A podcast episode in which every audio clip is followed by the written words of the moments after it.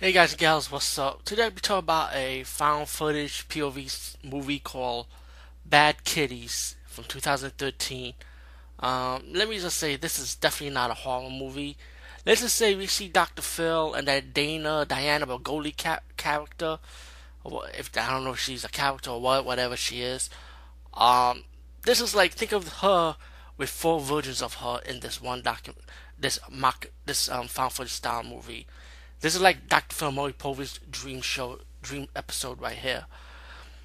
Um, the movie's about these troubled teenage girls, you know, like to film themselves, you know, and it, it, starts with this lead female with the blonde. Um, I think her name's Taylor, and it starts out with her being a baby, and it she starts growing up, how cute and innocent she is. She was being a girl, and her friend is like a bad influence on her, and then then she has four more friends, and they start hanging out.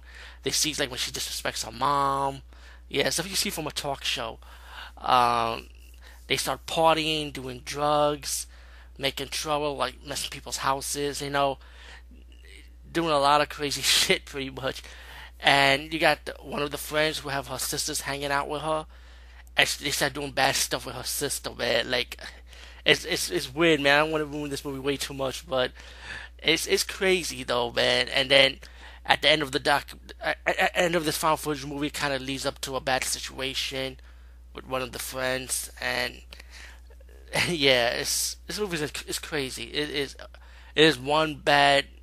It's like watching an episode of, of a talk show from Dr. Phil Maury Povich, like how these crazy girls be, all how they are, how they disrespect the people and community.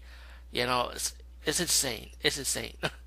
anyway, Bad Kitties check it out if you want to. Uh, yeah, definitely is a trial and error in this one. Peace, guys. I'll see you later.